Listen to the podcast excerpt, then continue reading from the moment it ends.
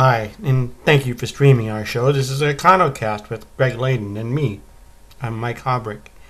Yes, yes, it's been a while since we published a podcast, but this one is worth the wait. Karen Stollznow is our guest. I need to warn our listeners in advance about two features of this particular show.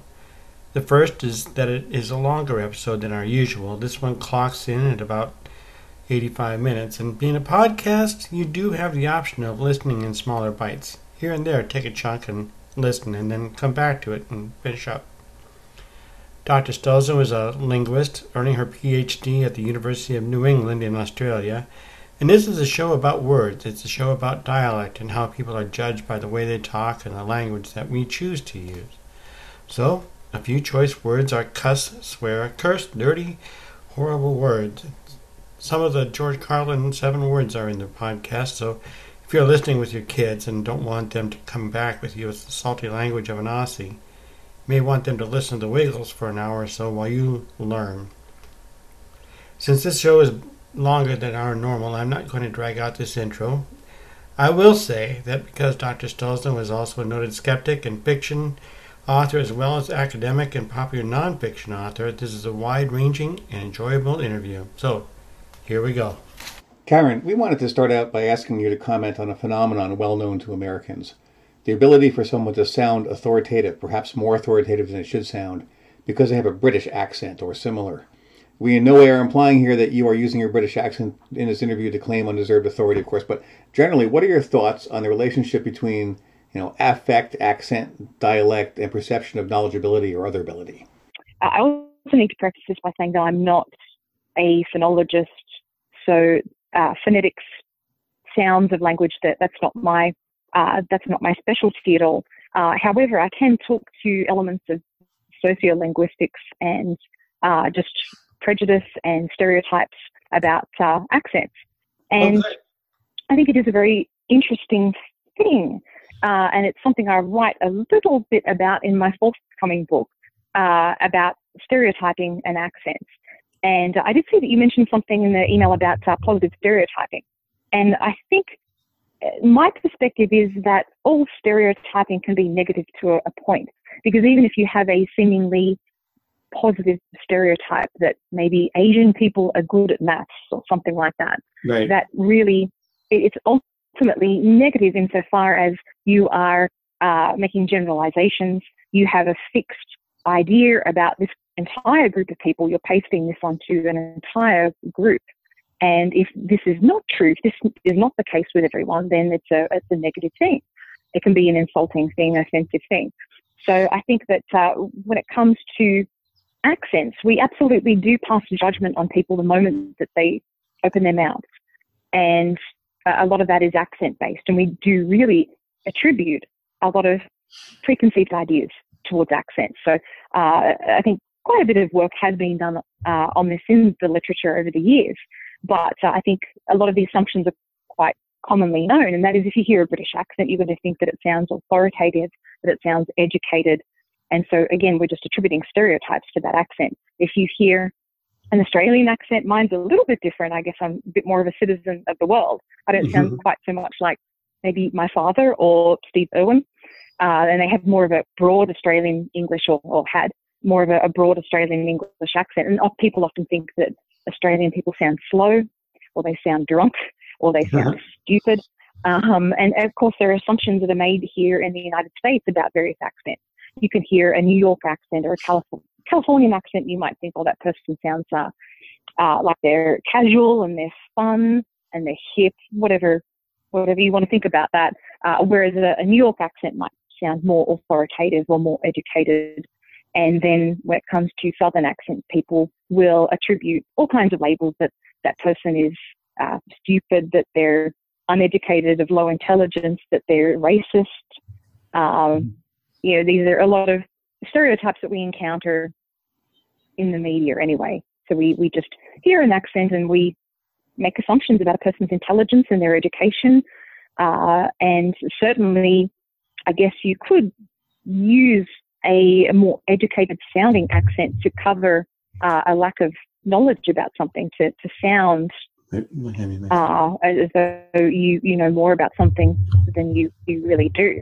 I think that there was an episode of uh, Bullshit with uh, Penn and Teller years ago where uh, they were, I think it was Penn was screaming at a chihuahua, but he was screaming words of love and uh, just going, and then was talking gently to this chihuahua, but making it, but talking in, in using violent language.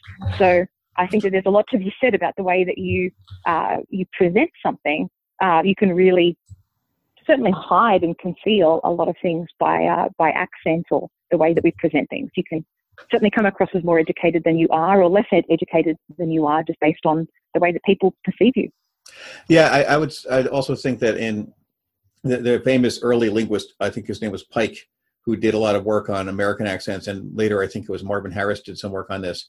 Uh, the, the sort of the origins of of of American language, American accent. It it can get pretty sophisticated and complicated. For example, the Southern accent you mentioned uh, includes a kind of accent that I think is, is it conveys uh, the assumption of a certain political orientation, of conservatism, and so on. Mm-hmm. And that accent, when I go to certain parts of the Upper Plains here in Minnesota and so on, I hear that accent all the time. And it's not because people have migrated north, it's because it's a rural accent also. It's, so I, you can tell the difference mm-hmm. between a, a Tennessee accent and a rural Minnesota accent, but they both have a very similar drawl to it. And, and also, I think we often hear a Southern accent, it depends on who's using it, but there is a Tennessee Williams version of it and the uh, Mark Twain version of it. Like we mm-hmm. see wisdom in some of the Southern or a genteel uh, uh, culture uh, at one mm-hmm. end of the spectrum versus the Hatfields and the McCoy in West Virginia mm-hmm. on the other end. So I think actually we get pretty detailed in our bias triggers sometimes with our listening. Yes, yeah, I, absolutely. Uh, I'd have to say that uh, when I said the Southern accent, there's certainly no one single Southern accent. There are lots of different Southern accents. Uh, and absolutely, you do have Uh, I mean, these our perceptions change over time and space, and uh, so absolutely, you might have a, an image of more of a, a genteel type uh, of Southern character who owns a plantation and is just very well spoken, and uh, uh, as opposed to a, more of a, a redneck or trailer trash accent. Exactly, yeah, kind of yeah, like a Savannah, kind of like a Savannah accent, as opposed to a Decatur, Georgia accent. So it's not even just one Georgia accent; there's several Georgia. Right. accents. Oh, yeah, absolutely, and lots of accents in uh, Louisiana, and mm-hmm. uh, with some they're they're rhotic, which is pronouncing the R. Uh, in others, they they don't. You know, I think in, in some parts of Kansas they don't, and um, so yeah, it really really depends. And uh, certainly, I think there'll be other features that will cause us to judge people too, the way that they look. Uh, so I don't subscribe to the idea of body language. I think that you. There are just so many interpretations that you can have of body language. Uh, you can take a, a certain mannerism and say, oh, this means this particular thing. And uh, certainly there are lots of experts, supposed experts, I'm using quotey fingers here, uh, that will say, oh, well, this is exactly what this way of, if you sit a particular way, then that means this. Uh, and that you can interpret all these different kinds of mannerisms. But I think that it's uh, a lot more subjective than that. Uh, but Certainly, we, we judge people by the way that they sound, the way that they look, the way they speak, their grooming, everything about them, the entire package. And uh, uh, you know, you can't judge a book by its color, I guess, is the, the lesson here. Yeah, I, I've been reading a lot of antebellum and Civil War period uh, history, U S mostly U S history, and lately. And it's very interesting to see in the original uh, text and dialogue, you have people regularly by people in authority, by newspaper editors and publishers and journalists, or by highly placed, you know, elected officials and so on, characterizing other people by their physical appearance. I'm not talking about a racist, like he's black or he's white. I'm talking about this person has the nose of someone you would expect to be intelligent, or that person is obviously unable to do certain things because they have the wrong shaped mouth, and, and or the way that they walk. And, and they're characterized that way. And and of course, the, the voice and the accent is always included or often included in there as well.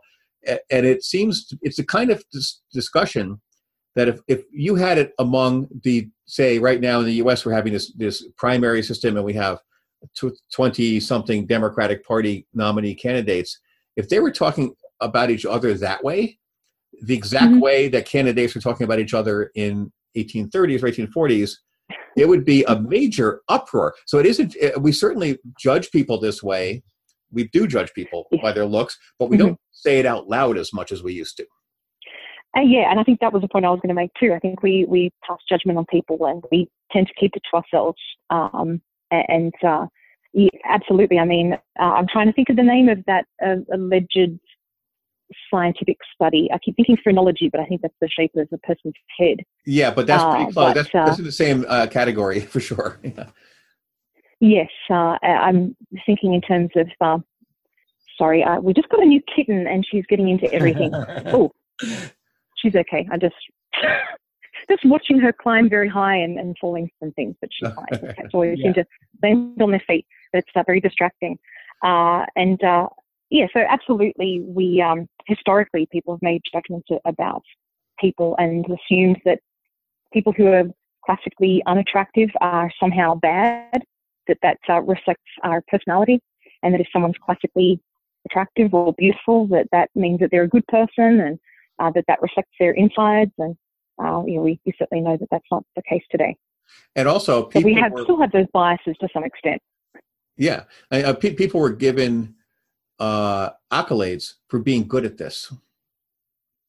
If you're, a, if you're a, in, a, in a position, an important government position or something like that, you wanted to have an assistant who could who could read a person's uh, moral character by the way that they looked from a distance, because that person had to prime you or make sure that person didn't have access to you or whatever. I mean, that was it yeah, was actually and it's just yeah, it was a prejudice. skill. It was, it was an important skill that people had to have. Now, you have written a book that I have not read. Your primary, um, I think it's, it's The Language of Discrimination, and I've oh. not read it. I've not read it, but I. And because it costs one hundred seventy-seven dollars and sixty cents, and, and it's actually, you know, as an anthropologist, you're very cheap. You're being very cheap here. Yeah, but seriously, um, it, as an anthrop, one thing I've gotten really interested in, I I I talk and write about race and racism, and uh, lately mm-hmm. I'm expanding that discussion more into how biases from society shape the, the on the ground racism uh, that we see, and uh, system, mm-hmm. systematic biases and so on. And at the same time, I've also been getting really interested in in rhetoric and how uh, the way that we say things shapes the uh, degree to which the potency or the power in those messages, and how uh, right. using things like metaphor and euphemism and, and so on can make your messages uh, uh, more memorable or more meaningful or more honest sounding or more mm-hmm. authoritative sounding and so on. And that, it sounds like to me, like your book and your studies of linguistics as your main academic studies kind of put those together a lot. You you put together, could you could you describe the sort of the thesis of your book and tell us about how your forthcoming book is going to be a cheap version of your expensive book? I hope it's going to be a cheap version. It depends on who publishes it. Uh, but yeah, the, the book that you're referring to, The Language of Discrimination, is essentially a copy of my, as we would call it in Australia, thesis, but here you would call it a dissertation, so PhD sure. dissertation. Yeah. I know thesis is more honours or, or master's level here. Uh, so yeah, it's published by Lincom and, and it's an outrageous amount of money. I think I've had two sales though, so I don't know who purchased these. Perhaps it was an institution or something. I'm, I'm not sure, but uh, that that was a semantic analysis of a number of words related to the processes of discrimination. So uh, it probably sounds like mumbo jumbo, and, and in many ways it is. Uh, I use a uh, method of semantic analysis called Natural Semantic Metalanguage, and it was using prime terms that are believed to be used across languages. Uh, all existing languages uh, to to define these various words, and um, so the obviously no one wants to read that uh, on a, a popular trade scale. So uh, this is a complete reworking of my thesis and very very much expanded. Uh, now I have pretty much put this together. Uh, I guess I've been formulating this in my mind for about ten years. uh, this book, and it is, so it's absolutely a, I'm wanting it to be a trade book. Uh, I'm looking at a, a couple of publishers right now, and they are academic, but they're also wanting to branch out into trade, which is, I think, the only way that a lot of these mm-hmm. publishing houses can actually stay alive. Uh, but so this is, this book is tentatively called Why Is That Offensive? And it's looking at everyday discrimination, prejudice, and intolerance in language. And so initially I wanted to look at uh, modern language, and it's really difficult to talk about insulting terms without looking at etymology, which is the word origins and meanings.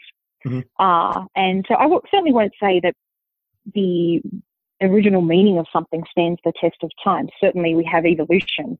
Uh, you know, a, I can get into talking about skeptics and, and their perspective on linguistics later on, but yeah. uh, word meanings change, they evolve. Um, you know, I, I've come across a lot of people who just rail against certain usages uh, or certain spellings and, and various things like that, and, and uh, language evolves just like we do, and uh, you know, obviously. And so I've, I've had to look at word origins to see why a lot of words today carry baggage. Why are words today uh, offensive, especially if they're, they're more archaic sounding? Uh, and then through to looking at uh, terms that are offensive today, microaggressions is a, a big part of the book as well.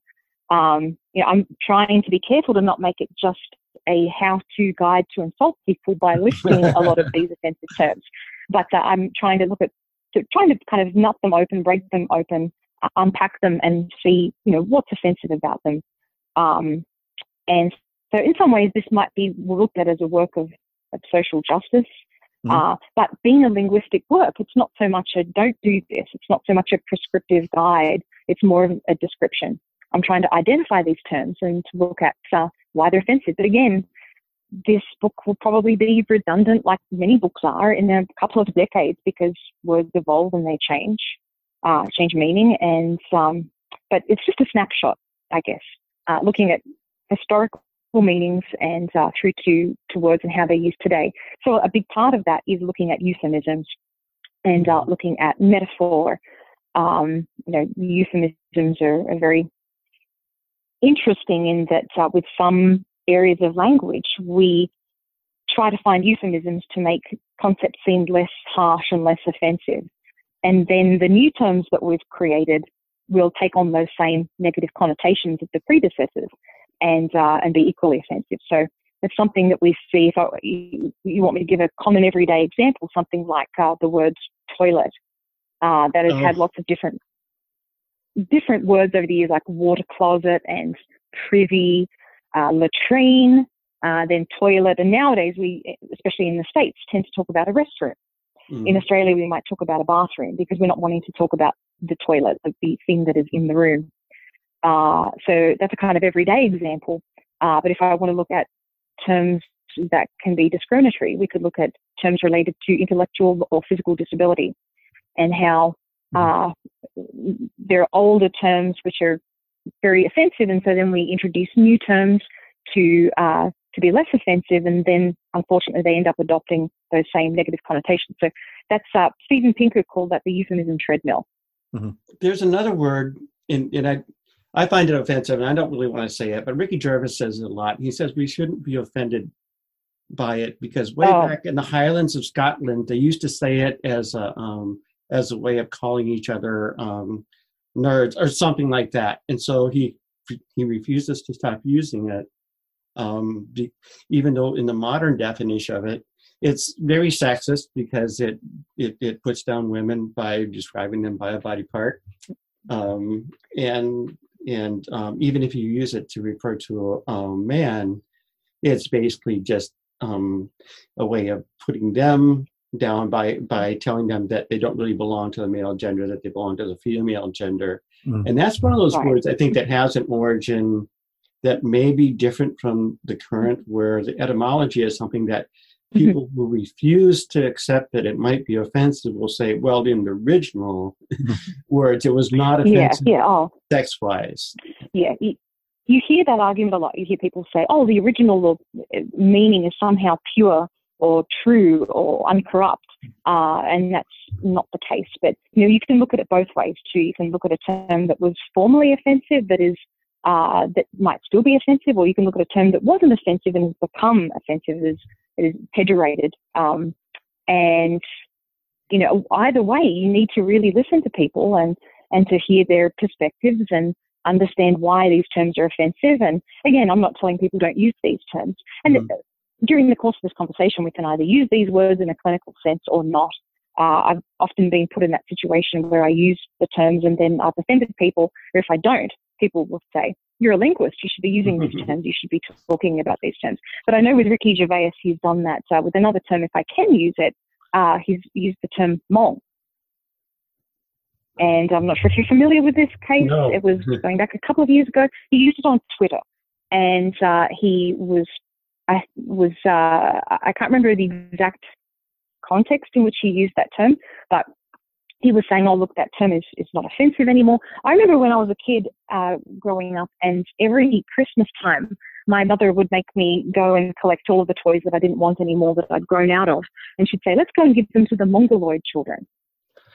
And so that was the, the kind of accepted yeah. term at that time. Yeah. Um, for for uh, children who had Down syndrome. That was the kind of common everyday term. Right. And obviously that's not the case now. We use the term Down syndrome. We, we don't talk about mongoloid. Um, we don't use that term. And uh, I think the, uh, the the country itself actually approached the um, World Health Organization and lobbied to have the term changed. Sure. Uh, a couple of decades ago, because you know they said this represents us as a people, and this isn't is not a condition. And I'm trying to think of the name of the fellow who first labelled the the uh, condition, and uh, he he was racist in his labelling. He thought that this ter- that uh, these people looked like they were from Mongolia. Uh, yeah, Ricky Gervais just initially refused to to use the term, and he said, "I'm not using this in in, a, in an offensive way, and this doesn't mean this anymore." And Uh, I, I don't think we can really dictate what these words mean. Mm-hmm. Um, you know, we, we do just need to listen to the people who are offended by them and, and try to understand why they're offensive. And, and then you know, you need to make the adult choice whether you use these terms or not. Right. Uh, an ex- opposite mm-hmm. example might be hysterical or hysteria. Right. Because that is a, a term, I'd like to know what you think about it, but th- that's a term that Uh, it refers to a female characteristic known to be widespread mm-hmm. in the nineteenth century, and apparently women have stopped, have changed, or maybe our views of women have changed. And uh, but it, it now means something's either really funny or something's someone is out of control with being upset about something, which is what the nineteenth century right. women supposedly did. So so and and I, I that that's we haven't I haven't seen that conversation in a while, but that's one of those conversations where people say, it doesn't mean that I'm using something else, therefore I can use a term, or it's an old meaning, or mm-hmm. whatever. What? How does how does the word, is that in your book? How, how does the word hysteria fit in? You know, I do. I, I don't treat it uh, in great depth. Uh, I'm still doing a few revisions, and I think I will be going back and doing that, because uh, I have a friend, Mike McCray, uh, and he's written a book, and its name escapes me right now. Uh, but he he has treated a lot of these concepts that we have. Uh, basically medicalized uh, a lot of um, terms that, uh, you know, or, or concepts that we have treated as being uh, as being conditions. For example, homosexuality. Until I think the nineteen seventies, that was believed to be a condition. That was believed to be some kind right. of disease, and was classified as such in the D S M, I think, too. And uh, there was some kind of, uh, I think, vote that the psychologists who contribute to this uh, this guide actually uh, voted to take that out of the, the D S M. Um, but there was a lot of opposition to that, that people were still considering that to be a condition. But, uh, I mean, there's I certainly do have a section that is on mental illness and uh, is on disease and physical disability and intellectual disability. There's just a, a lot of very interesting language that's related to that, uh, and certainly it's that's those are that's another set of terms that is part of the euphemism treadmill that we might have referred to people who had who have some kind of mental illness historically as being lunatics, uh, mm-hmm. or as, uh, you know, e- even the terminology that was used until quite recently, talking about lunatic asylums, uh, people being mad, people being crazy, people being stupid. Uh, it's very difficult to not use these terms. I was raised using these terms uh, in school, and to this day we still hear them around us all the time. Uh, but certainly if we look at the, the histories of these terms, they can be considered offensive because of all the baggage that they have and the connotations that they have. Right. So how does that work right now with um, people with mental disabilities? And, you know, if you just go back in literature not very far, you see like the census. I believe this American census used to have a category for idiot. I think it was idiot. And that was people who right. were uh, who were of some perceived to be of some particular mental condition and may have been institutionalized, mm-hmm. may not have been, I'm not sure. Um, and, you know, how does it, if if we have an attitude about people who have a certain condition, how fast mm-hmm. does a new word that's not offensive become the same exact thing as the old word because our attitude hasn't changed? Yeah, uh, I think that can happen very quickly. It can really happen within a couple of years, a couple of decades. Uh, so a good example is a term like mental retardation. Right. And that was introduced sometime in the sixties, I think. Mm-hmm. And that very quickly has developed negative connotations. Uh, if we look at terms like retard, um, a lot of people will, will refer to the R word instead and, and parallel that to other terms. Right. Um, it's deemed to be that offensive. Uh, I still hear that a lot. And I think it's another term that Ricky Gervais uses and or has mm-hmm. used and, uh, and mocked people like that. Uh, but uh, yeah, this, this can happen very quickly. Now, uh, I think I'm trying to think of the name of the organization. It could be uh, one of the, uh, they, they changed their name recently to Scope, and I'm not sure if it was the Spastic Society or Spastic Centre in the U K, mm-hmm. uh, but already that term Scope has been used as an insult. People will refer to Scopers. Uh-huh. Um, oh, so you know, people as being, uh, you know, uh, having some kind of intellectual disability. Uh, but there there've certainly been dozens of terms that have been over the years, used over the years, and they're just all pejorated. And uh, yes, idiots was a clinical term, and so was moron. Mm-hmm. Um, and uh, I, this is all in the book. I go into it with a lot of detail, but these were classifications uh, based on I Q. And, um, you know, so if, if people were to have one of these diagnoses, then that could lead to them being institutionalized. It could lead to them even being sterilized. Right. Uh, so there's a lot of very negative and serious baggage that's surrounding these terms. And uh, we, we use these terms very flippantly today. But uh, once you delve into the history and you see just uh, the terrible things that have happened to these people and, and then very negative connotations of these terms, it really does make you reconsider. And, you know, we have millions of words in the English language. Surely there's a, a better insult that you can come up with to someone than to uh, imply that they they have an intellectual disability. Right. Now, is that a category of insult, an insult that you come up with to insult a specific person versus the insult that actually drags a whole lot of other people into the insult at the same time? Oh, that's an interesting question. I mean, certainly you could look at a, a term like uh, retard, and that does uh, really refer to, uh, I mean, on a, a uh, literal level, that could refer to a group of people right. historically. Uh, and but if you look at a term like asshole, then no, you could say, right. well, that's just a bad person. You could look at... Uh, Can I swear? I yeah, guess you have been anyway. You can swear. Yeah. Uh, but if you look, at a term, you look at a term like fuckwit, and you could say, "Oh, fuckwit is just a a, uh, a person of low intelligence." But then you could see pretty quickly uh, with a term like wit, anything that references head or references yeah. the brain, um, references somehow defective thinking, um, a lack of intelligence. Then that could be uh, linked back to intellectual disability. Yep. So I think that's right. why people find stupid insulting and crazy insulting, because it's referring to uh, people's mental competence or their mental health. Uh, so, yeah, a lot of these terms are, and again, you could talk of another term like, uh, and I guess this is a word you didn't want to say before. Can I use the C word or, or should I not? Should yeah, go, you can say it. I just didn't want to. You're the, you're the certified linguist. You can say whatever. You'll, you'll let me do it. Yeah. yeah. I'll do it in a clinical way. So yeah. If we look at a word like, like cunt, uh, she's the bad one. We She's have to look one. at context as well. Yeah. right. We we have to look at, at context as well because uh, where I come from in Australia, it is an everyday word. It is used for friends. You can say, "How how you going, you old cunt? Haven't seen you in years," and that's an affectionate term. Right. Uh, I know that it's highly offensive in the United States, and I have used it a lot around my husband. And initially.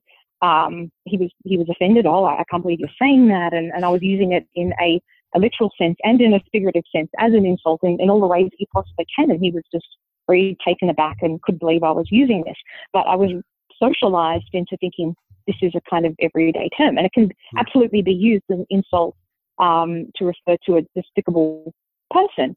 Mm-hmm. But here, I do understand uh, why it is offensive uh, from a feminist perspective because it is. A term that has developed negative connotations, and yet it is referring to, in some senses, a part of the female anatomy. Right. So it, it's again, I think we just need to look at context. We need to look at whether something, how how things are, how words are offensive over time and space. Because uh, again, in Australia, it's an accepted term. It's not the kind of term that you use in school. It's not the kind of term that you would use in most places of business. But certainly, you would use it amongst people that you know. So again, you've got this kind of environment in, or domain uh, in which you could use this term quite legitimately, and then here it's it's considered to be more offensive, and I understand that too. And if we look at terms, uh, a lot of terms have become derogatory over hundreds of years that are that are related to women, uh, whether it's female body parts or whether it's even names for women, uh, even terms for. Uh, I'm just trying to think of some examples, but well, would, uh, would bloody was that? Does bloody have an origin that's uh, gender based? Like I know there's, I can say it with ease, but somebody from England, bloody, yeah, bloody bastard, or you know, would I think? I mean, that's interesting. You, you could say you, you could uh, raise that. Uh, I don't think that it has any uh, any link to menstrual. No. I was always uh, kind of you know, to, to had... menstruation or something. But uh, I think that that's basically the reason that that has been offensive. Not so much. It's still offensive in the U K. And I think even going back a couple of mm-hmm. decades ago, there were some cases where uh, politicians had used the term and they were just lambasted by the media for, for using this term. In Australia, it is another one of those everyday terms. Oh, you, you bloody mm-hmm. bastard or bloody mm-hmm. hell. Um, not used so much here. Uh, I don't think I use it so much now that I live here. But the, the reason that that has been offensive is because it was profane, it was blasphemous. So that would refer to uh, the blood of Jesus Christ. Oh, right. Uh, but I mean, but if we want to break everything down, I mean, even terms like, um, you know, um, good day, um, you know, going back further in time has reference to God, you know. To have right. a, a God day, a godly day. So, uh, yeah, there are terms that we just use now, and they're cultural relics, and we can either continue to give them some kind of meaning um, that, that we find offensive or not. Um, they can be stripped of their offensive meaning. Um, I mean, all different kinds of things can happen to words. They're just various, we call them semantic processes. Terms can ameliorate, which means that they improve, or they can pejorate, which means that they Uh, become more opprobrious, they become more offensive over time, and that happens with a lot of terms too. A good example would be uh, maybe aid or AIDS, mm. um, or, or a word like you, you would say ass, I would say arse, um, for, for donkey, that now that's no longer used because people tend to think of, you know, ass, arse, the backside. Um, so, so that's no longer in use. Um, And, and AIDS as well. There was a name of a uh, appetite suppressant candy that was around in the seventies, and then yeah, yeah. AIDS, the, the autoimmune deficiency um, disease, came out, and, and that's had a lot of different names over the years too. I mean, at one term, I, at one time, I think it was called the four H disease, and that was the belief that it came from people from Haiti, or it came from uh, you know, from gay men, homosexual men.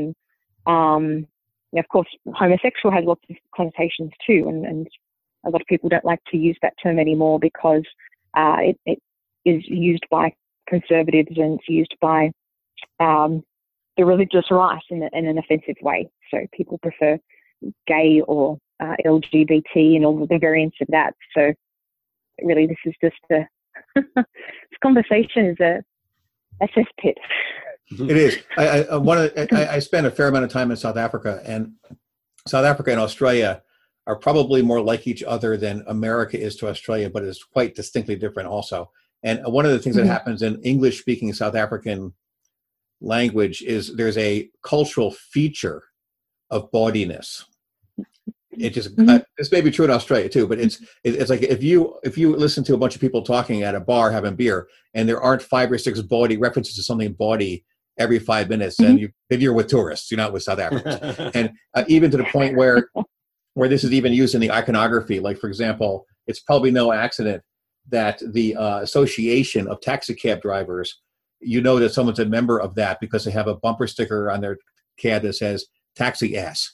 You know, like there's it, it's just it, to, to an American eye, it's just it just seems a little bit too contrived all along.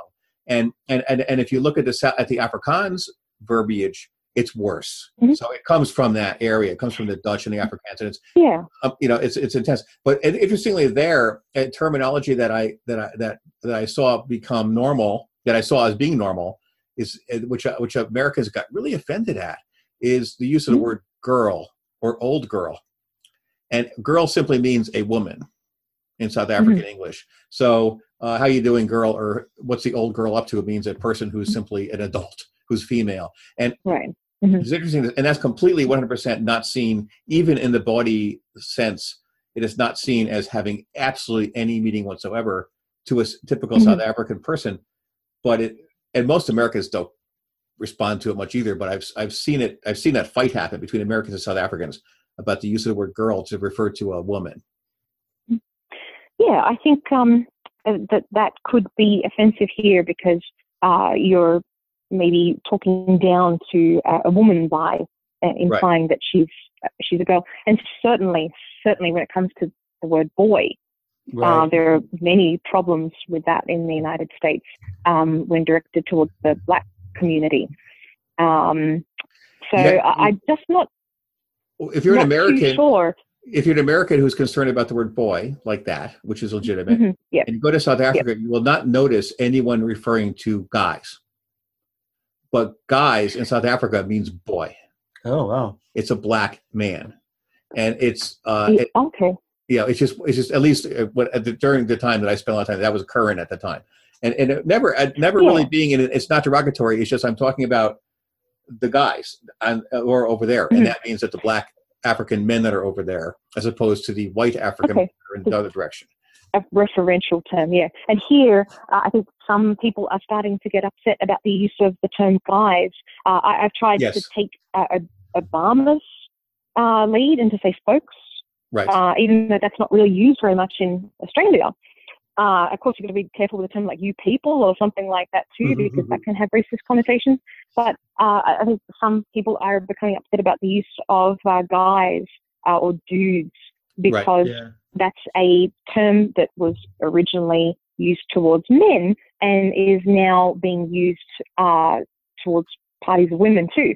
But you right. couldn't have the reverse of that. If you right. walked into a group of guys, of men, sitting down and there, again, it's just my natural inclination to say that because I was raised that way. But if you walk into a room of men and you said, "Hey, ladies," think about the connotations there. Um, right. So I think that some... Some women are finding it offensive to be addressed as guys or dudes right. um, because the reverse. You can say that if you're a drill sergeant, of yeah, course. It's used in the military to yeah. refer to men in the military, yeah. ladies. But another word too. Well, my husband was, so yeah. Uh, yeah. Another word too uh, that but, is, uh, has a. I'm sorry, Karen.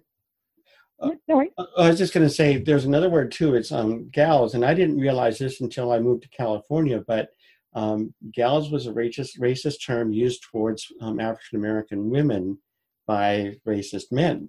And I had no idea until I was talking to a black, uh, black woman, and she said she went down to South San Francisco, which is a, she had, she had said she walked into a bar. She, she said, somebody said, well, what do you gals want? She was really offended by it. And I said, I, I didn't, I wasn't aware of that. I, I might have called you a gal if I had known that. But yeah, it was uh, something that is perceived as a way, it's like a female version of boy when referring to African-American. Right. Um, oh, I was actually wanting to, uh, to go back a little bit and just talk um, just briefly and say, uh, you know, certainly, again, this is something that we need to treat across time and space. So terms that are offensive in America may or may not be offensive in Australia. They may or may not be offensive in South Africa. Uh, I, I'm wondering if maybe the, the puritanical background of the United States might have something to do with the, uh, some terms being more offensive than they are in other countries. But you were talking about pub behavior, and I think that uh, we also need to look at something like um, the overt or, or covert, um, uh, what term am I trying to think of? Uh, I mean, if you go into a bar, obviously you're going to speak very differently to the way that you speak to people if you're in a bank or if you're addressing a classroom full of students. So uh, if you are in a bar, I think it kind of, you're not going to go into a bar in the U K and start speaking like the Queen. Mm-hmm. Um, you know, that that's going to have, that might have more of an overt prestige uh, in, in many other kinds of domains. But uh, in that environment, you're probably going to get beaten up. So you, you want to, to, to swear and to have, uh, you know, use a different kind of accent. That's going to be, have more of a, um, a covert prestige in that kind of situation. So, you know, we're just dealing with all of these dynamics competing at the same time.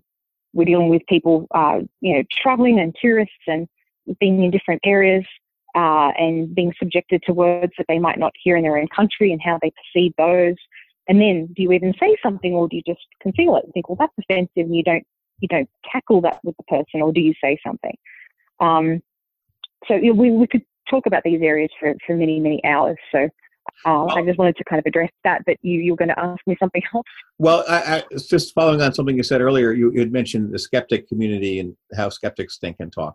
And that's obviously, you know, you're a mm-hmm. linguist, but you're also an expert on skepticism and a, and a well-known skeptic sort of spokesperson, spokesgirl, spokesgal. And, um, and I'm wondering, you know, careful. you, you've, uh, you, you've mentioned this before. How does the whole process or problem of language, meaning, and the history of words play out in the skeptics' world in a way that makes us both, you know, lets us laugh at some of the skeptics or respect some of their, you know, what, what the important points they're making? How does how does this, when you when you put the the idea that you really have to think about everything in a rational mm-hmm. perspective, and there is a rational perspective, and I know what it is, and when you say something different than I'm thinking, then you're obviously not being rational. How does that fit in with what you know about language and use of words and meaning? Oh, again, lots of things that you've raised there that are really interesting to kind of unpack. Um, but I think just in, in general, when it comes to, uh, just to address the first thing where you said gal, you know, skeptic, gal, person, right. expert, I think the best thing to do is to always ask someone how they want to be addressed or how they identify. I think you can't go wrong if you say, you know, how do you want me to address you? They're not never going to be offended by that. Uh, and then they can tell you what pronoun they want to use, what name they, they want to use, how they identify. So I think that's always a good tip. Uh, but with skeptics, interesting bunch, interesting bunch mm-hmm. of people. Uh, lots of ups and downs. I've tinkered with the idea over the last couple of years of really writing about skepticism and, and the, the, the great fall of skepticism. I'm sure there are certainly other uh, areas and sections of skeptics, uh, of the, the community. There will be people who even deny that there's a movement or that there's a community, uh, but people who, who would deny that anything has happened, that everything is still exactly the same as it was and nothing ever happened, and, and there's still a great atheist movement or a great skeptical movement. It's and misses. You, uh, Claudia had bad experiences apparently with the uh, skeptic movement, didn't she? Yes, and there's certainly mm-hmm. a work of fiction, but uh, mm-hmm. there there are plenty of real cases that we can point to of people being disgruntled with the skepticism movement. Yeah. And, uh, but they're, they're an interesting bunch of people. And I think that a lot of them are very scientifically minded. Um, but when it comes to language, they can't seem to draw the same parallel. So we were talking about language evolving. So a lot of skeptics and people who are scientifically minded will certainly uh, you know, understand the concept of evolution and, and how that, that works in the scientific world. But on a social level, uh, they they don't comprehend that. They seem to think that there's a that language, words have original, true, pure meanings. They do have this this bias, this kind of folk linguistic understanding of how language works. And uh, I remember years ago, I'm sure you're familiar with uh, a fellow named James Randi. Yeah. And I was at a conference, it was DragonCon back in two thousand eight, and I was at a coffee shop with him. So let's call it a cafe. And he was very, very, very upset that the cafe that we were sitting at, on their menu, they didn't have the accent aigu on the E. Okay. And so I, I kind of tried to explain to him, well, this is a this is America, and people speak American English here, and uh, over time we've lost that that uh, that accent. We don't need that anymore, but we still pronounce it this way. And he said, well, this without that accent, it, it, it's case.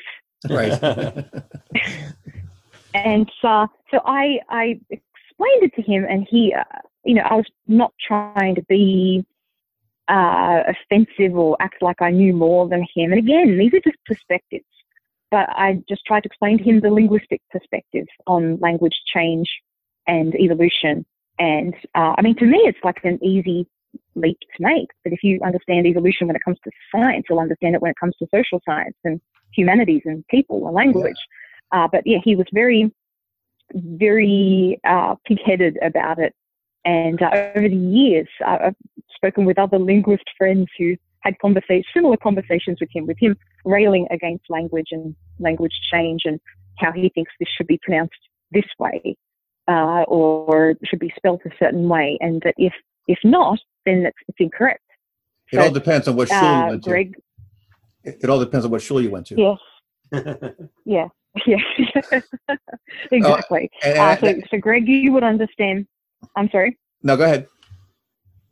Uh, Greg, as a, an anthropologist, you would you will appreciate this, that uh, that um, these things, when they're different, we, we view them to be different. We don't view them to be uh, deficient.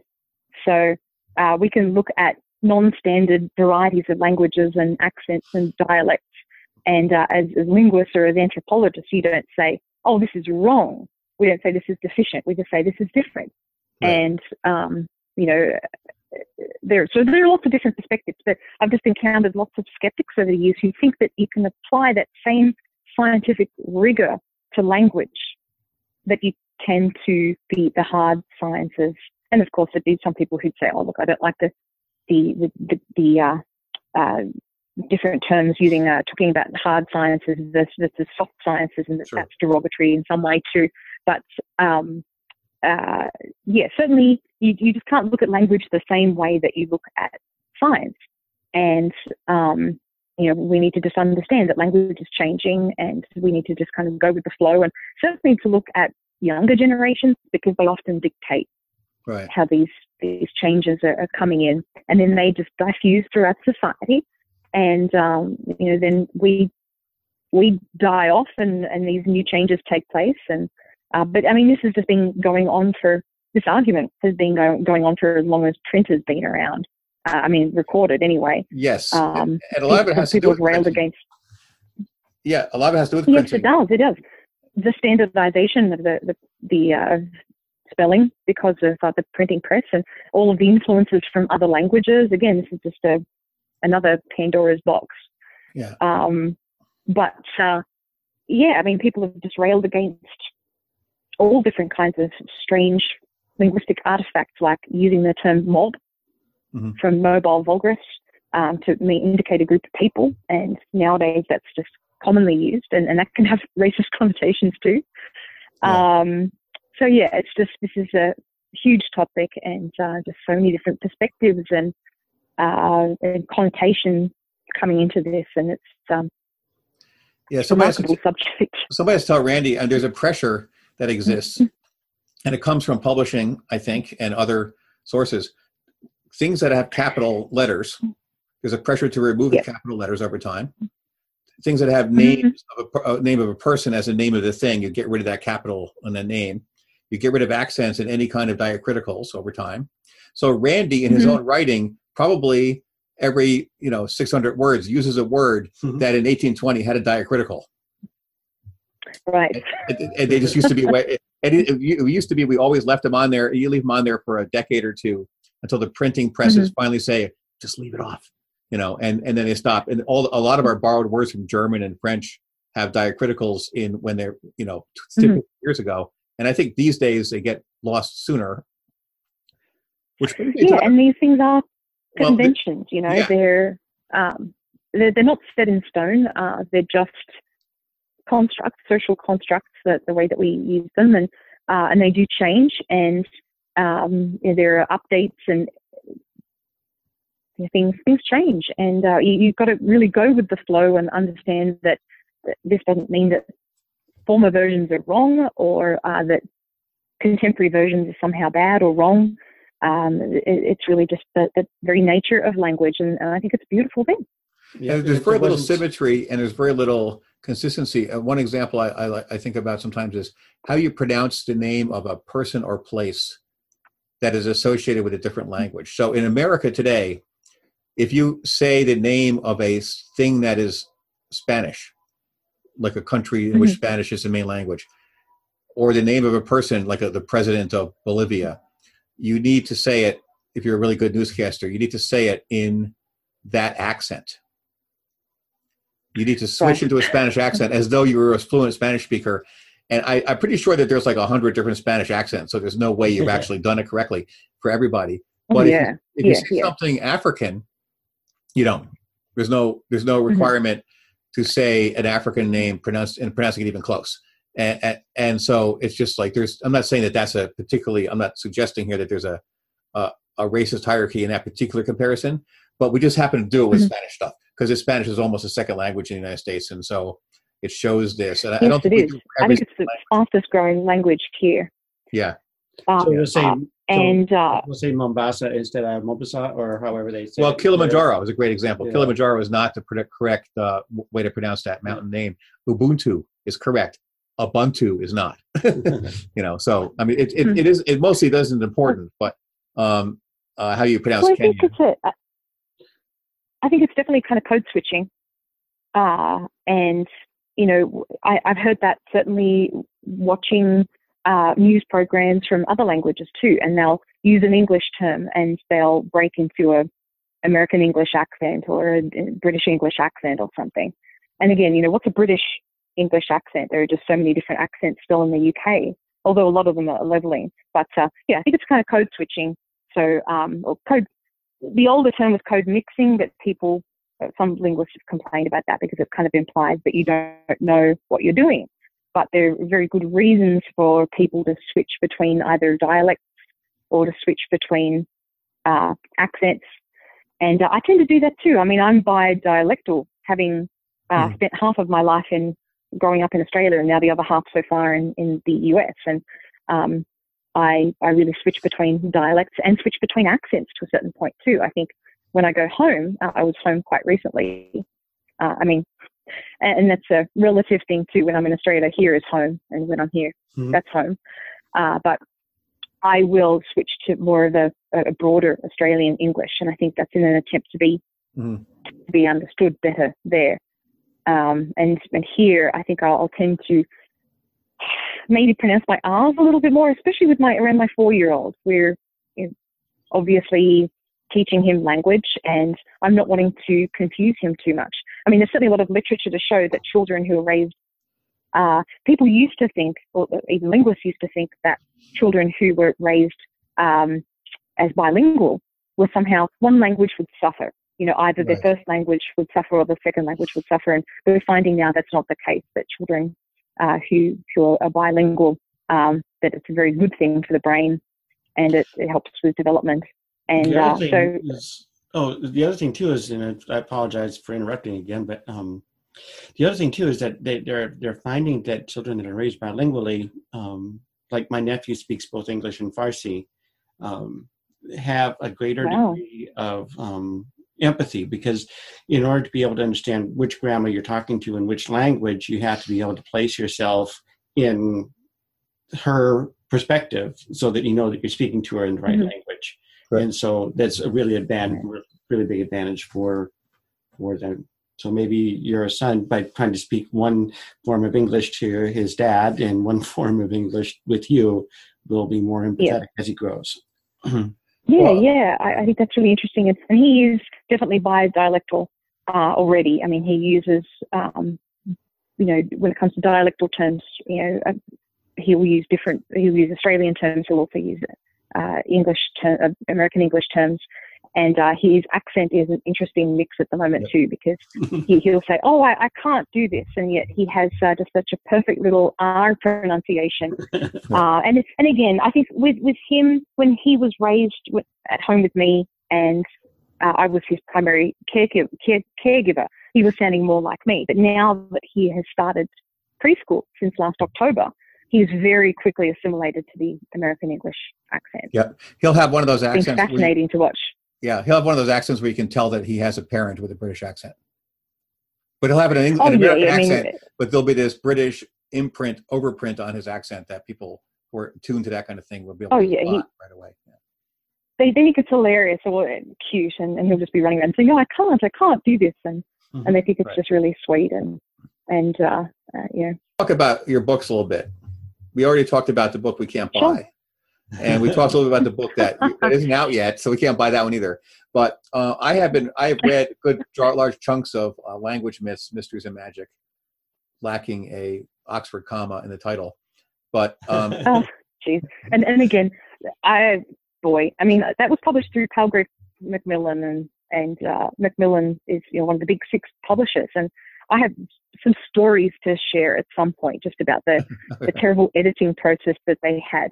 And uh, again, using the Oxford comma, that is just a, a matter of, dare I say, prejudice and bias and, and preference. Uh, and I did put it in there when I submitted the book, and they queried it. And I said, look, you do what you want to do. And they took it out. But it was actually, all the editing was outsourced to India. Oh, you'd think they'd use the Oxford and, comma.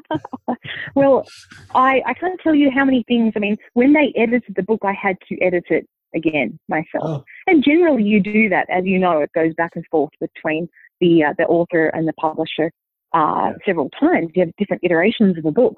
But uh, yeah, I, I had inserted jokes, and they uh, jokes that were, uh, you know, just figurative jokes, and, and they right. uh, had me explain things. And so I had these sections where I, I would have a joke, and then I would have in parentheses, I would explain what the joke was. And so they would leave those those in. It's like, you don't explain a joke to people. So they were just, in one part I, I had, look, this is funny because, and they left it in there. so uh, so many problems with that. But I think, uh, again, that's just a matter of preference uh, regarding the, the Oxford comma. And I think eventually that might drop out. I'm seeing indicators is, that it's A P, going to drop out. Yeah, A P is saying no more Oxford comma. Um, mm-hmm. Which is just a there shame. You go. But uh, yeah, so uh, about that, about that idea of you have things in a book or anything else you write, and and the editor doesn't see it or get it, so they need to have it clarified. Uh, that's mm-hmm. that's an interesting thing, because you know obviously what you write is not meant for every single person to understand everything you said literally, because right. it just doesn't work that way. Uh, there's a great example yeah. of of author versus editor. It isn't about this exactly, but it's about content. Is Gorvidal's book? Is it his book? Is uh, it's either Creation. It's his book about Xerxes. The yes, Creation, about the the uh, the Persian and, and Greek interactions during the Persian Wars, and it's a it's a great novel full of funny stuff. As far as you have that kind of thing in a sort of novel, but but he has a new edition of it, and starts off saying, when I wrote this book, my editors removed like three entire chapters from the beginning because they said it was too long and this stuff's a bit too racy. But today it's different. Today, they, then they were famous publishers and I was a nobody. Today I am Corvidal. So they're back. Yeah. All that stuff is back in the yeah. book now. But, uh, but you know, I, I think I, I, I recommend Language Myths, Mysteries and Magic to people because it, it actually has a feature of what you have written about that I like about stuff you've done, including that and what, what would you believe it? And that is, instead of being a skeptic who says there's a correct view of the world and then there's everyone else's view mm-hmm. of the world, you actually acknowledge the fact that to some extent you imply, you know, that language does have magical abilities. We're not really saying that it's magical abilities, but you can, but, but, but language has power and potency, and belief has, meaning, you know, belief is meaningful. And, and mm-hmm. in, my, in my view, there's not really, it's not really true that skeptics and scientists come to what they think to be true through scientific reasoning, and everyone else is using some belief system that we evolved to have. They also have the belief mm-hmm. that we all evolved, the method of our, how our mind comes to know or believe things. Even skeptics have that same mind. And oh, it's yeah. so easy to find things, human. And, yeah, we're all human. And it's so easy to find things in the skeptical community where people actually have beliefs that are completely untenable, but they have culturally been imbued into the skeptical way of thinking.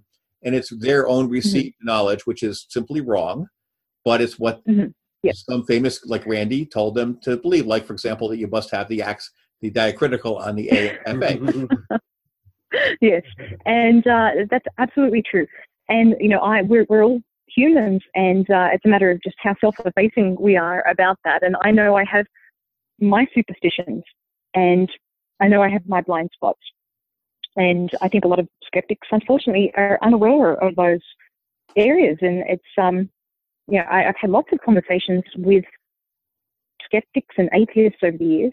And, of course, they're not always the same thing.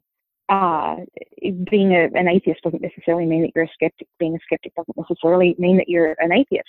Right. Uh, but I remember being at some events years ago, and uh, Richard Dawkins was there. It was in Colorado Springs. And he started having a conversation. Uh, I was having a conversation with him, and my husband and a few other people were there, and someone started talking about uh, or recommending homeopathy. And uh, he said, oh, I, I don't know anything about that. And um, he, I think, was inclined to think that there, there might have been something to it. He just wasn't really sure. And uh, then my husband started talking about Um, the, the kinds of things that he and I have done. So paranormal investigations from a skeptical perspective, you know, paranormal research. And uh, he he uh, said something along the lines of how, oh, he could never do that kind of thing uh, because he's just really gullible, you know. And it was just interesting to hear about his own blind spots and his, uh, I mean, here here he is, one of the most famous atheists alive. And uh, yet he was just showing a lack of skepticism in some areas when it came to homeopathy and, and mm. ghost hunting. And uh, it was just like, wow, it was really interesting to see that, that absolutely we all have blind spots. Yeah. Um, we're just not always self-effacing about them. And certainly lots of, lots of skeptics have uh, a lot of areas where they experience or that they have, they're prejudiced and they just don't, don't see this at all. And it, it can be quite an interesting thing to see and to catch them on it. And um, I mean, it's not like a gotcha thing, but, but they're right. just unaware of it and, and unwilling to to be aware of it. You know, I think it's helpful. It would be helpful. I wish I had been, go, could go back in time and change some things about the conversation that happened several years ago around things like elevator gates and all that stuff. And, uh, and mm-hmm. to, I wanted to shake people and say, Richard Dawkins is not a skeptic. Right. He's not an atheist. Oh, he happens to be an atheist. He's not really a skeptic. What he is, is a behavioral biologist. He's actually an evolutionary biologist who's also a professor. Mm-hmm. He's a professor and head of department.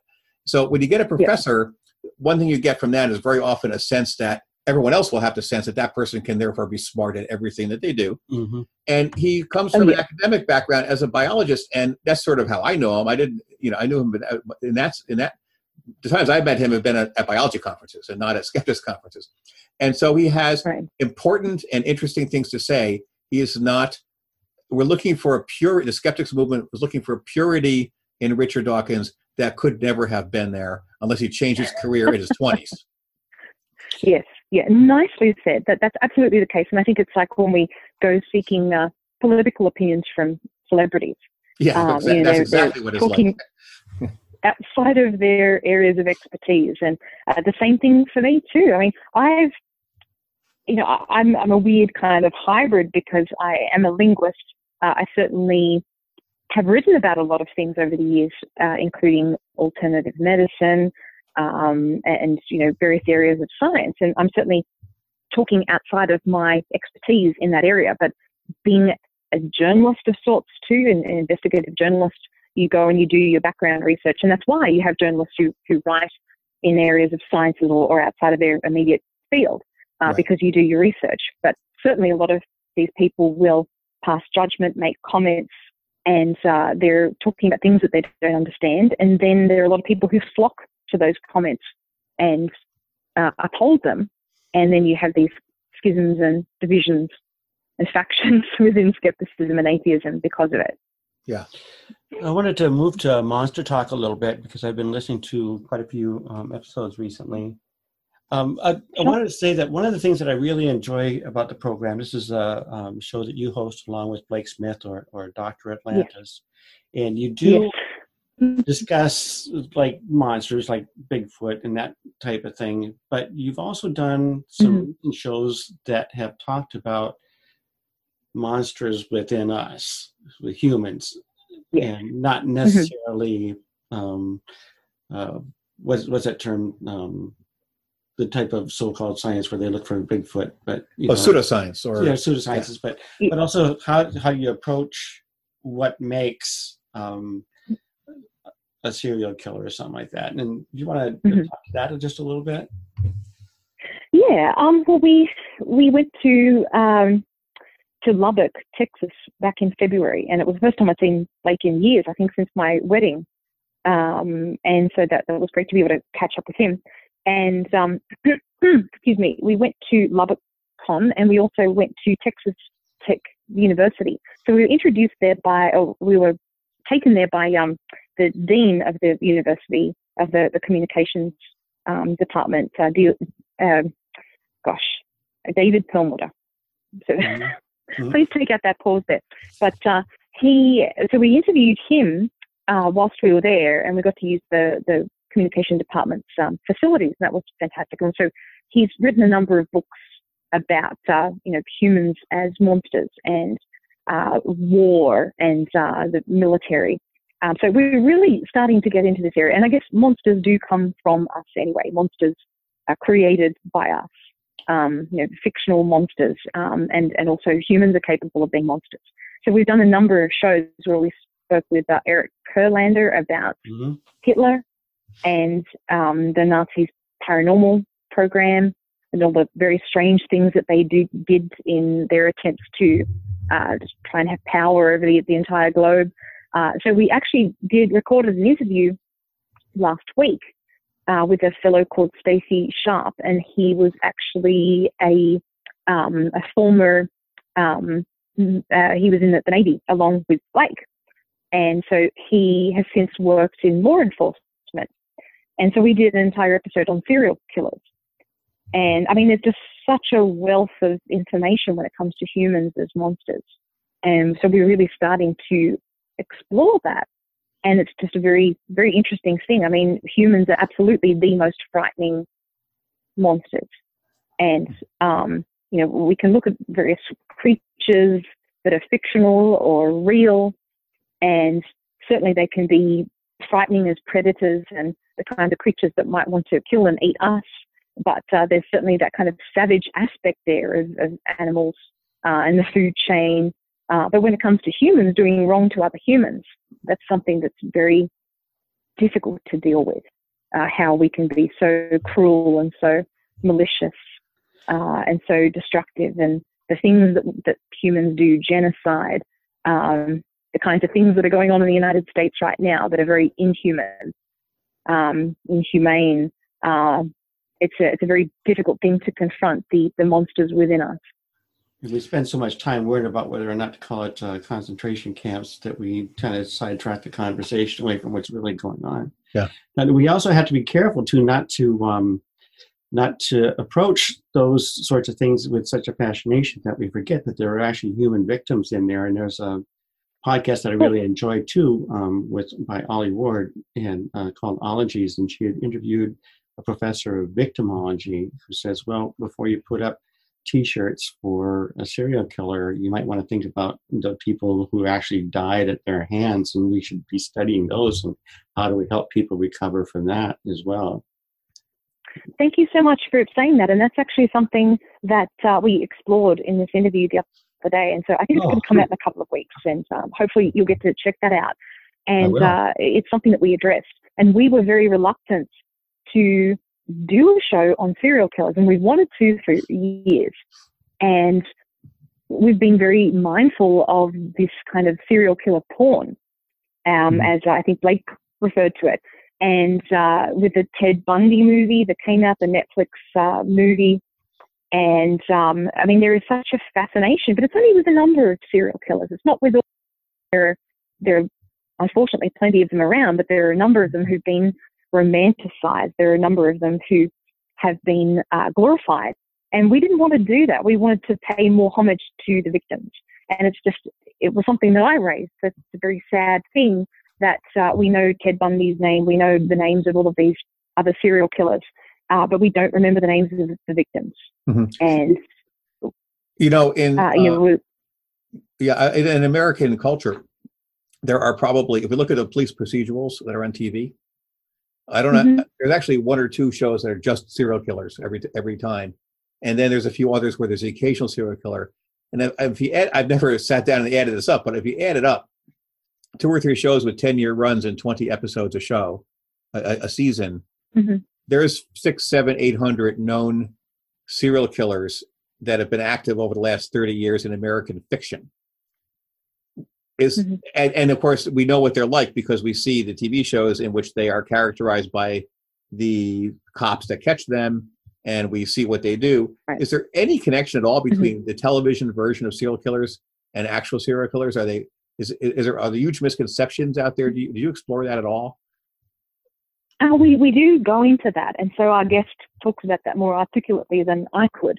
But uh, basically, you media does play a very large part in the romanticizing, romanticizing uh, of these characters and um, in, in the glorifying glorification of them to really turn them into something that they're not. So, example, for, for Ted Bundy, the fact that... Uh, Uh, he is seen as this sex symbol, the fact that his people talk about him having a background in law and, and that he represented himself uh, and the, the way that he's portrayed as being this interesting, intelligent character. Um, when, when in reality, I think he was a failed law student. And, um, you know, now he's being played by well, Zac Efron or something.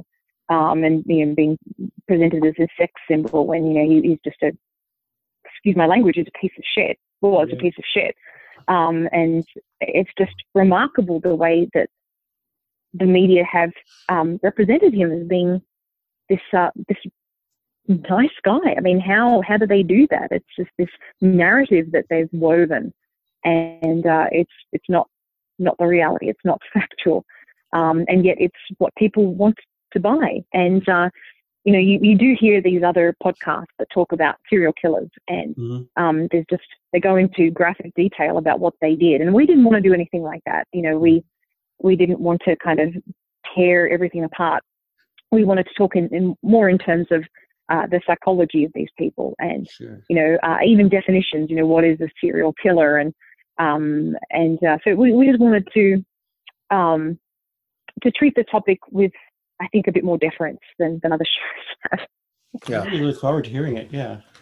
Yes, we'll definitely put a link to that. It'll be very interesting. Mm-hmm. Well, but it is, I think we will treat the topic again because there's so much more to explore. And again, we've, we've, just, we've just started to get into this area of, of looking at, you know, man as monsters, humans as monsters, and uh, you know, what people are capable of. And, and there's just so much fodder for that, unfortunately. I expect to see a lot more of that kind of story with the new medium that has emerged. That what was the uh, Brilliant Mind or whatever is about a woman who ended up being sort of the the, the the brains behind a serial killer story, and the other story of the guy who had, wore the bomb around his neck. robbing a bank, the Ted Bundy thing recently, the guy who may or may not have been a killer in Wisconsin. There's been three or four of these multi-part series about these stories, and they are successful. I don't think they're super expensive to make. No big stars are in them. And mm-hmm. there's going to be a lot of those. There's, they're going to be, that kind of show is going to be a genre that develops and starts to produce a few a year, I think. But so, it even goes back further. I mean, you know, Charles Starkweather, people know who that is because there was a movie that Martin Sheen starred as Starkweather in, like a T V movie, and he was portrayed sure. as kind of like an anti-hero there. And and Bruce mm-hmm. Springsteen wrote a song about him without really talking about the victims at all either, just talked about how he wanted to have Mary sitting in his lap when he was in an electric chair. And right. so we do not think too much about the the long-lasting after effects of what these people do on the people mm-hmm. that are left behind. Um, yes, their families, yeah. Yeah. Yeah. Um, yeah, I mean, uh, that was one of the questions I, I raised too. Like, why are we fascinated with these characters? Why do we have this fascination? And so we, we do explore that. Um, you know, I think that there's a kind of fear. I mean, there's a lot that's taboo about these things, but it's like a kind of train wreck, you know, that we still are, are fascinated by them and want to find out the gory details. But I think there's a lot of fear and taboo that's surrounding these people and these stories as well. Um, well, it, you know, and um, one one thing, sorry? No, go ahead. One thing that Blake asked about, and I thought this was an interesting question, how do you protect yourself? How do you avoid uh, becoming a victim of these people? And obviously you can only do that to some extent. A lot of other factors come into this, uh, but uh, we, we do delve into that too, and I thought that was an interesting question. And that's kind of a dangerous question to ask, I think, because um, one of the things that it does when you start talking about that is kind of sends the message to the people that are victims that they're at fault. Yeah. Yes. Oh, yeah, we, we did talk about victim blaming too, because, yeah. you know, in the case of Ted Bundy, how he uh, tried to accost or tried to get women to assist him, and that he had a fake broken arm that was in plaster, and uh, that you know these, these were good people who tried to help him. Uh, mm-hmm. And it's not that they're fools. It's not that they're uh, that they did the wrong thing. We definitely do not want to victim blame. You're absolutely right. That's uh, you, walking a really fine line in all of this. Can we talk a little bit more about something cheerful then, and as a, as a close? Um, Please. I, I'm really enjoying the book, um, Hits Hits and Misses. Um, and I'm reading both Thank of you. that and uh, God Bless America simultaneously. But uh, you, you've got a great sense of humor in the way that you write the character of Gil Gottz. And, and it's not a spoiler because it comes out in the first chapter. He is uh, a psychic that uses his cold reading skills, or his warm reading skills in many cases too, to convince uh, these widows that their dead husband mm-hmm. is there in the room and basically yeah. overtakes his body so that he rapes these women. And, and that's not the cheery part, but the, the way that, I'm just gonna say.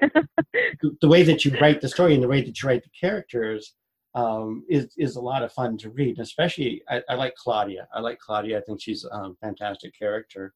Do you want to tell a little bit more Thank about the you. novel and um, one of my favorite people, Banachek?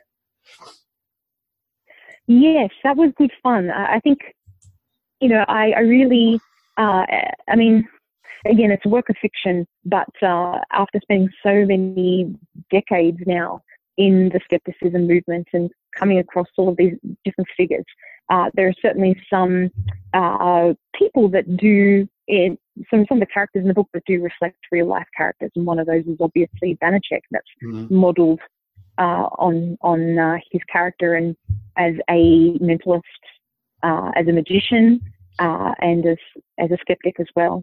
And uh, so in the book, Claudia does approach him many times to try and, and be able to, to catch this Gil Gottz, and he is a kind of composite figure too of a, a lot of various psychics and psychic mediums that are out there, and, and people that I know as well. I mean, these, these characters really do exist.